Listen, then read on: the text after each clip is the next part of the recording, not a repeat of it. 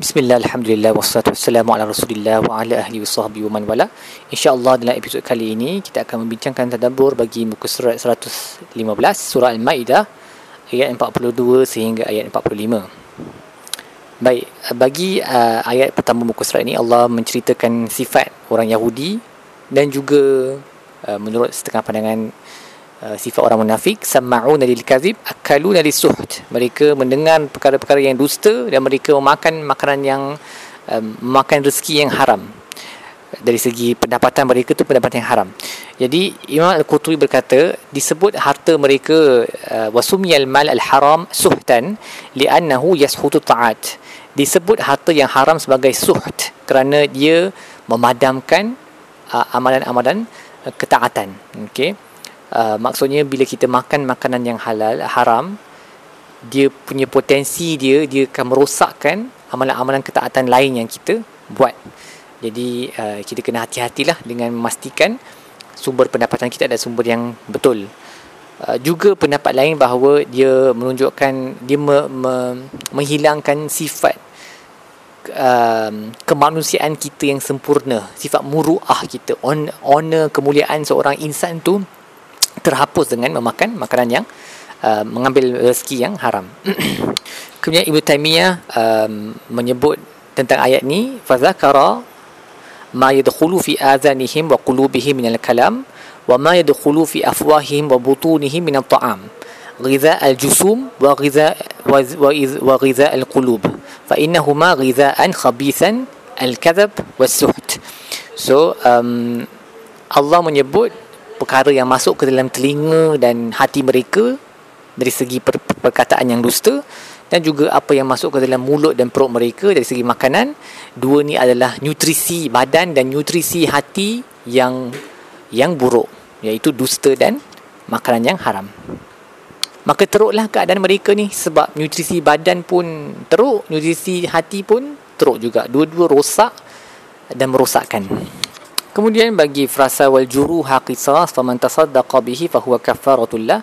Syekhul Islam Ibn Taimiyah berkata, um, sedekah di dalam dalam uh, uh, konteks ini bererti melepaskan um, peluang untuk mengambil balas membalas dendam walaupun perkara itu dibenarkan tetapi kalau dia tak balas dendam balik maka dia menjadi kafarah bagi uh, si um, si pengampun tu yang tak ambil yang tak balas dendam Allah akan ampunkan dosa-dosa dia sendiri um, dan meningkatkan darjatnya dan uh, mengurniakan keredaannya kerana dia memilih jalan yang lebih susah tetapi lebih mulia dan juga kerana kesabarannya dan bagi ayat wa man la yahkum bima anzalallahu fa ulaika humul kafirun. Wa man lam yahkum bima anzalallahu fa ulaika humuz zalimun.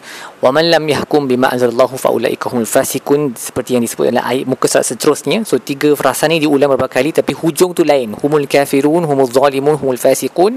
Imam Al-Alusi uh, berkata kemungkinan mereka disebut di, di, disebut disifatkan dengan tiga sifat yang berbeza yang pertama sebagai kafir kerana mereka ingkar kepada hukum Allah. Yang kedua sebagai zalim kerana mereka uh, tidak meletakkan hukum tu di tempat yang sepatutnya. Okay.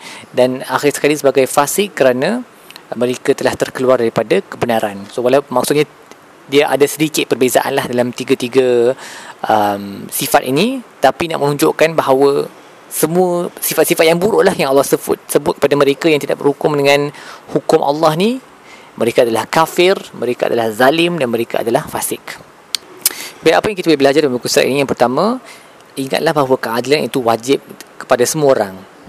Uh, hatta dengan musuh sekalipun. Sebab tu Allah memberitahu kepada Nabi SAW, wa in hakamta fahkum bainahum bil qis. Kalau mereka nak datang kepada kamu untuk kehakiman, kamu boleh pilih untuk hakimi atau tak hakimi. Tapi kalau kau pilih untuk hakimi, maka hakilah mereka dengan qist dengan keadilan. Innallaha yuhibbul muqsitin kerana Allah suka pada mereka yang adil. Seterusnya janganlah takut kepada manusia dalam dakwah kamu kepada Allah tetapi takutlah kepada Allah. Um, seperti mana Allah sebut fala takhshawun nas wakhshawni. Janganlah kamu takut manusia tapi takutlah aku. Dalam dakwah lah khususnya orang ulama okey para duat bila mereka menyampaikan ilmu sampaikan ilmu yang betul. Jangan buat apa yang uh, apa kita dakwah kerana kita takut kepada manusia takut kena kecam ke apa jadi kita buat apa yang yang tak betul kan. Jadi tak payah risau pasal uh, apa yang orang fikir. Kita buat sesuatu tu jaga ilmu tu dengan amanah dan um, takutlah kepada Allah.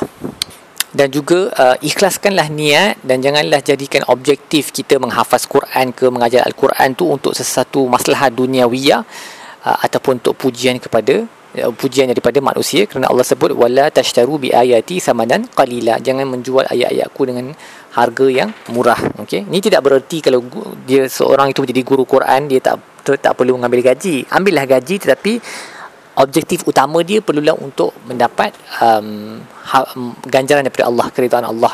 Jangan jadikan um, apa hafazan Quran tu ataupun kita punya uh, kerja untuk mengajar orang al-Quran dan sebagainya jangan jadikan tujuan tu totally untuk habuan dunia. Itu yang tidak dibenarkan kerana nanti bila kita mati kita akan dapat apa-apa.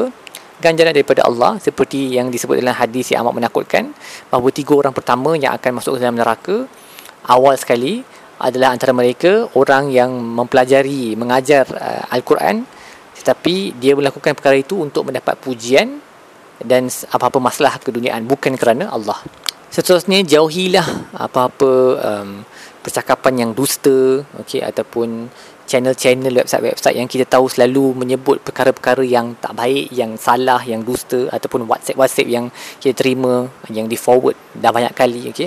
Kalau kita tak sure biarkan saja. Dan tapi kalau kita tahu macam mana-mana channel tu penuh dengan dusta so mungkin di channel luar negara ke dalam negara ke ataupun mana-mana website yang asyik suka membesarkan isu memutar belit fakta maka jauhilah daripada mengikuti perkembangan-perkembangan daripada um, channel-channel ini. Sebab kadang-kadang orang memang suka eh, dia tahu benda tu dusta tapi dia nak juga buat uh, seperti yang Allah sebut dalam ayatnya sama'un lil katib suka mereka suka kepada dengar kepada dusta dalam keadaan mereka tahu benda tu adalah dusta dan ini adalah sifat orang munafik yang perlu dijauhi Baik, setakat itu sahaja tadabur kita bagi muka surat ini. InsyaAllah kita akan sambung dengan episod-episod yang lain.